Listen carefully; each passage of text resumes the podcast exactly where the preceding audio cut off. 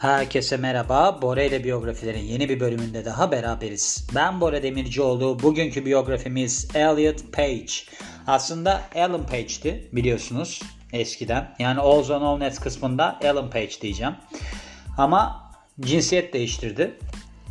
Bu oğlumuz diyeyim artık bari kendisi çünkü çıktıktan sonra böyle bir ameliyat olduktan sonra bana artık he olarak hitap edin diye bir açıklama yapmıştı. O yüzden hani mesela ülkemizde de şöyle bir şey vardı. Hatırlar mısınız bilmiyorum. Bu Kıvanç Tatlıtuğ'un Bülent Ersoy klibi için gittiği bir görüşme vardı. Hatta Bülent Ersoy'un böyle bir klibi var.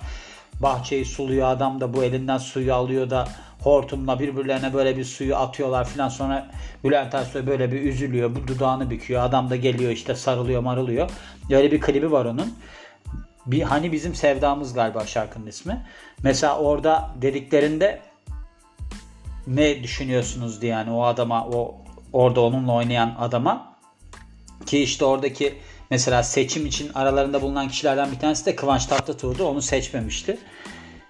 O da demişti ki adam Bülent Bey'le demişti böyle bir başlamıştı cümleye. Herkes bir dondu. O zaman da işte herkes bir durunca düzeltti filan.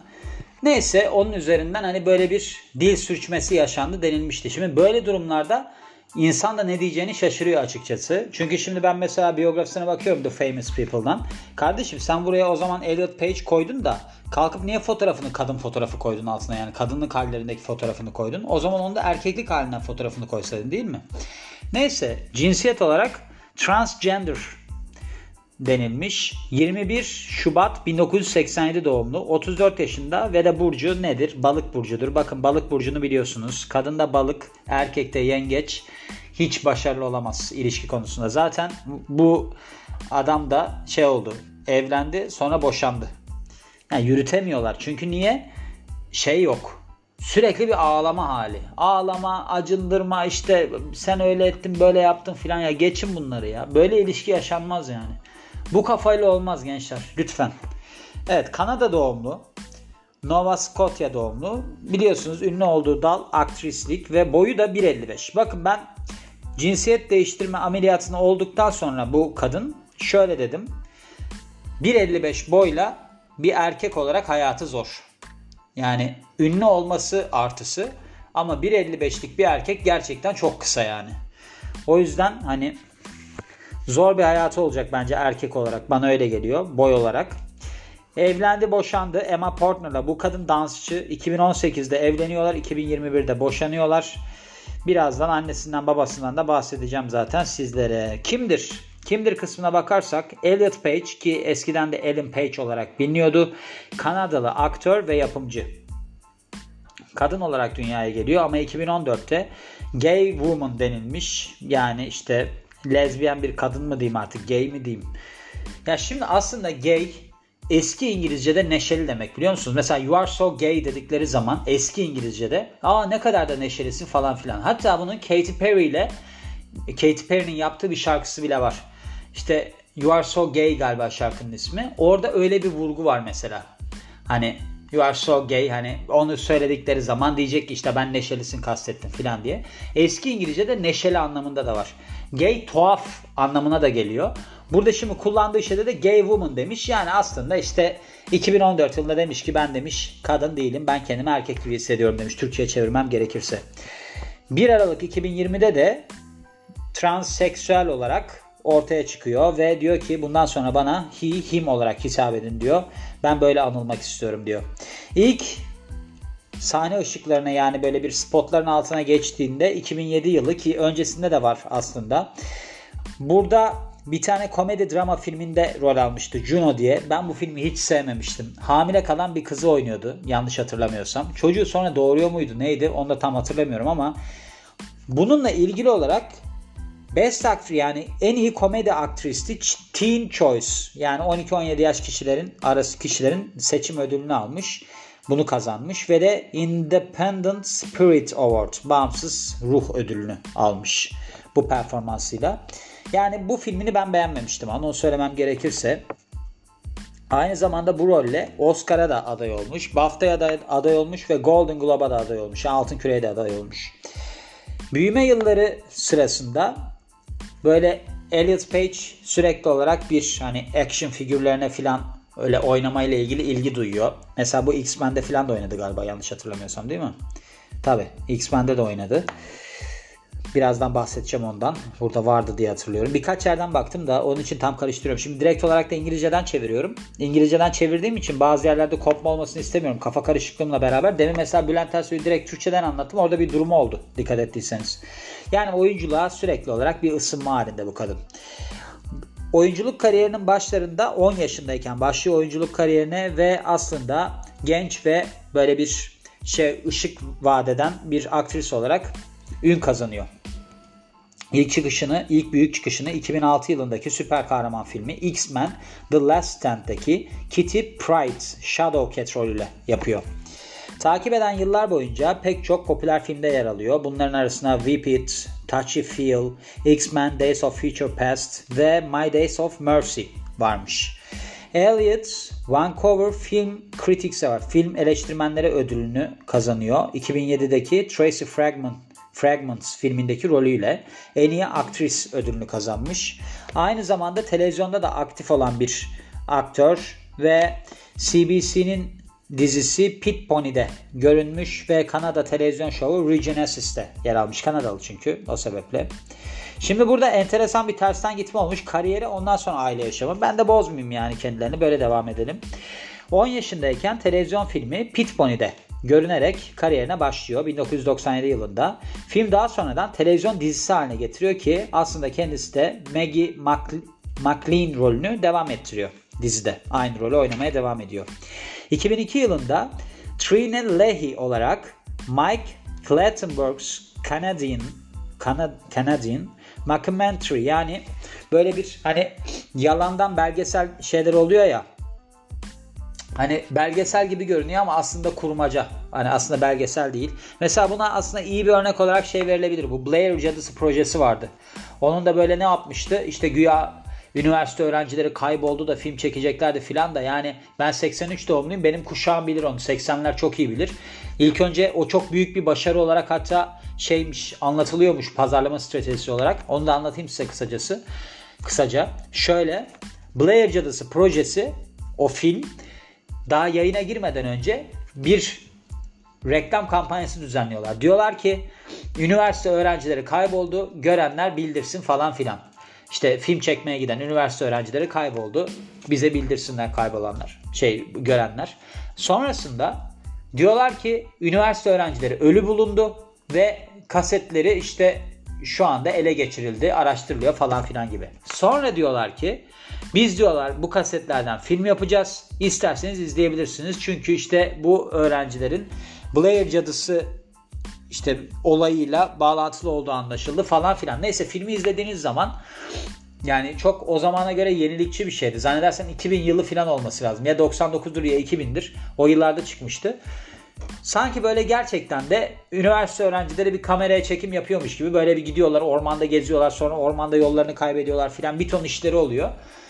Sonra bunların galası yapıldı ve galaya sanki üniversite öğrencileri gerçekten de ölmüş gibi aileleri katıldı. Gözü yaşlı ağlıyorlar filan işte bizim çocuklarımız öldü filan diye.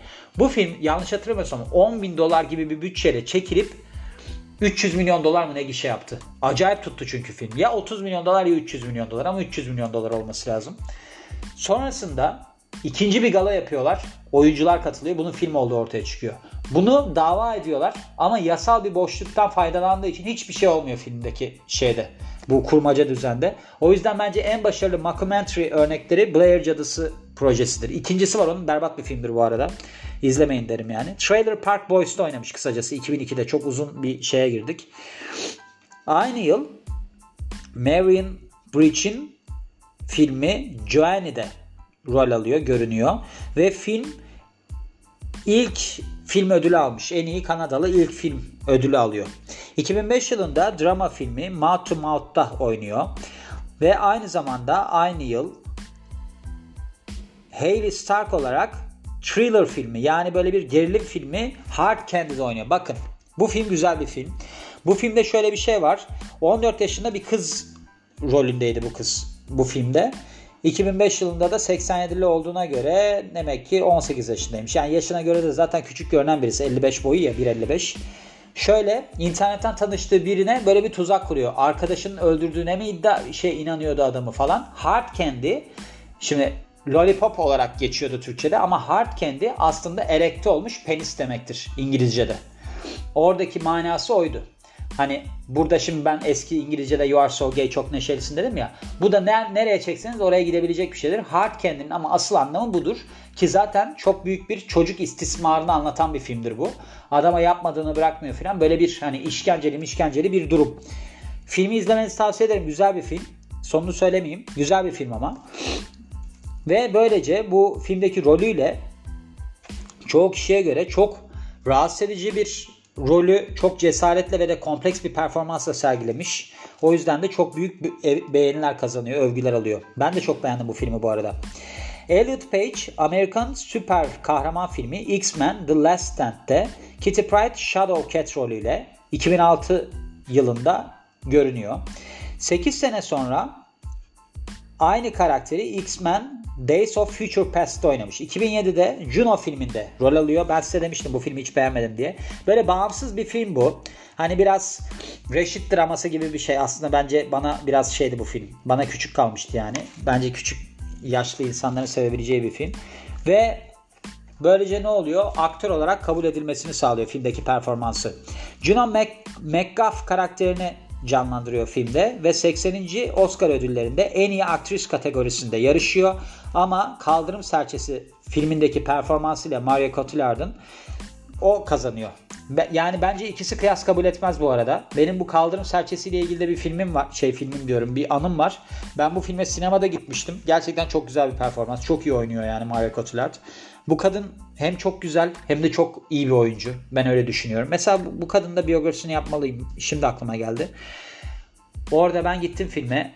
Bu Taksim'de şeye gitmiştim. Atlas pasajının karşısındaki neydi? Halep miydi? Oradaki sinemaya gittim.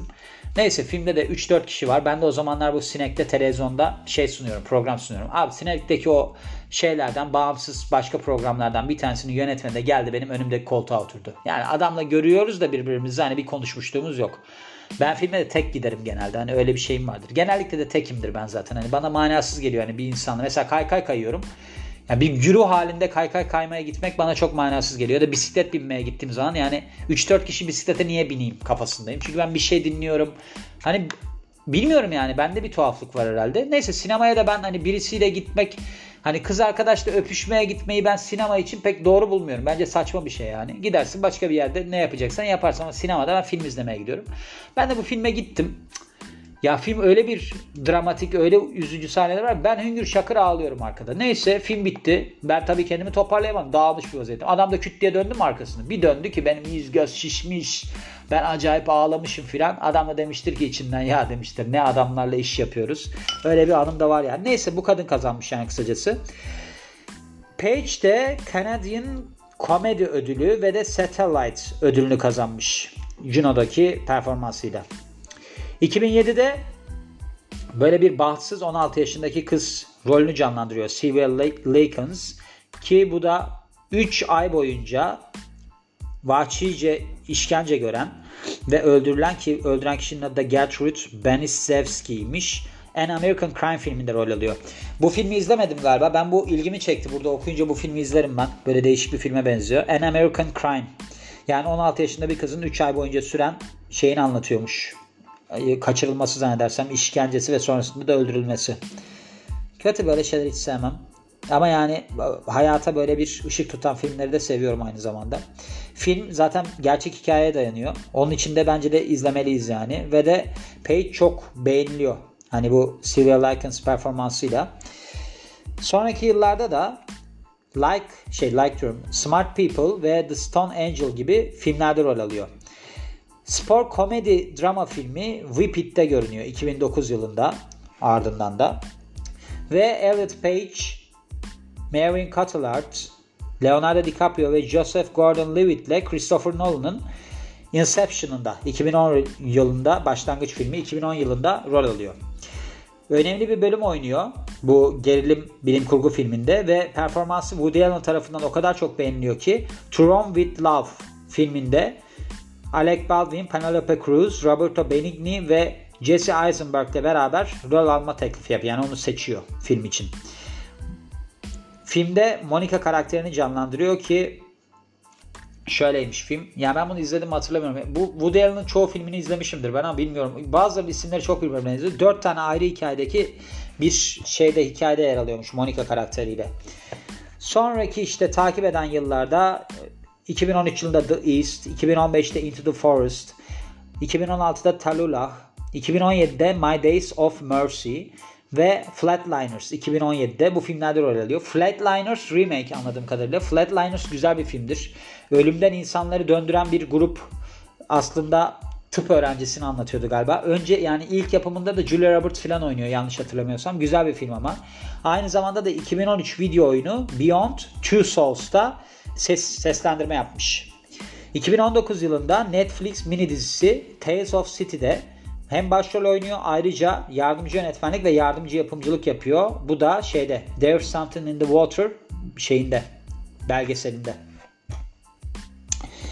Ailesi ve kişisel yaşamına bakarsak Elliot Page yani doğumu doğum adı olarak Ellen Page Halifax, Nova Scotia'da doğuyor. Kanada'da doğuyor yani. 21 Şubat 1980'de başında bahsettiğim gibi Martha Philpotts. Annesi bir öğretmen ve Dennis Page grafik tasarımcı. Onların çocuğu olarak dünyaya geliyor.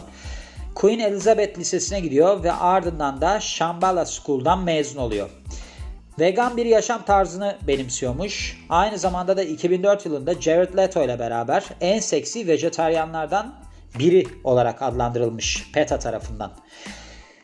İnsan Hakları kampanyasında Las Vegas'taki 14 Şubat 2014'te Page yani bu kadın bir kadın olduğunu yani o zamanlar beyan etmesine rağmen demiş ki ben eşcinselim ben gayim. 1 Aralık 2020'de de transseksüel olduğunu açıklıyor ve yani kendi adını yeni adını Elite olarak değiştirdiğini söylüyor. 2018 Ocağı'nda Kanadalı dansçı Emma Portner'la evlendiğini söylüyor. 2020'nin ortalarında ayrılıyorlar ve 2021'de de boşanıyorlar. Yani değişik. Şöyle değişik. Bizim ülkemizde de biliyorsunuz böyle bir cinsiyet değiştirme ameliyatı olan bir oyuncu vardı. Ne oldu sonra ismi? Rüzgar oldu da soyadını unuttum. Bu Emret Komutanı'nda filan oynardı. Güzel de bir kızdı. İlk önce Muhabbet reklamında filan oynamıştı. Şimdi bizim ülkemizde o ne oldu o çocuk bilmiyorum. Oynuyor mu dizilerde? Zannetmiyorum. Ama işte burada şimdi dünya çapında olduğu zaman destek görüyor. Yani hani şimdi rol olarak muhtemelen oynayacak. Hani 2009 2019'da da oynamış mesela. Oynayacak yani ama işte böyle bir kısıtlayıcılığın olmaması gerektiğini düşünüyorum ben. Hani insanlar ne yapıyorlarsa yapsınlar. Ya bence hani kimse kimsenin işine karışmasın. Benim fikrim budur. Hani o eğer ki ona uygun bir rol varsa oynasın yani. Bu böyleydi şöyleydi diye yani hani kötü örnek olacak diye bir bence bir garip bir algı var. Öyle bir şey olmaz. Ama şu var. Mesela bazı insanlar bazı insanların tercihlerine çok böyle rahatsız edici şekilde bakıyorlar. Yani mesela erkeğin kadını taciz etmesi, kadının işte adamı taciz etmesi ya da işte eşcinsel olan birinin eşcinsel olmayan birini taciz etmesi bunlar rahatsız edici. Yoksa herkes kendi işte nasıl yaşamak istiyorsa yaşasın bence. Ama bunlara bence şey yapılmamalı. Hani bu tarz böyle keskin çizgiler hayır olmaz falan denilmemeli. Yani insanların kendi tercihi, herkesin kendi kafası var. İzlemek istiyorsa izlesin, ne yapmak istiyorsa yapsın diyorum. Kimse birbirini rahatsız etmesin diyorum. Ben bundan yanayım. Ve bu biyografinin de sonuna geliyorum. O yüzden bu biyografiye yer verdim. Beni dinlediğiniz için çok teşekkür ederim. Ben Bora Demircioğlu. Yeni bir biyografide görüşmek üzere. Hoşçakalın.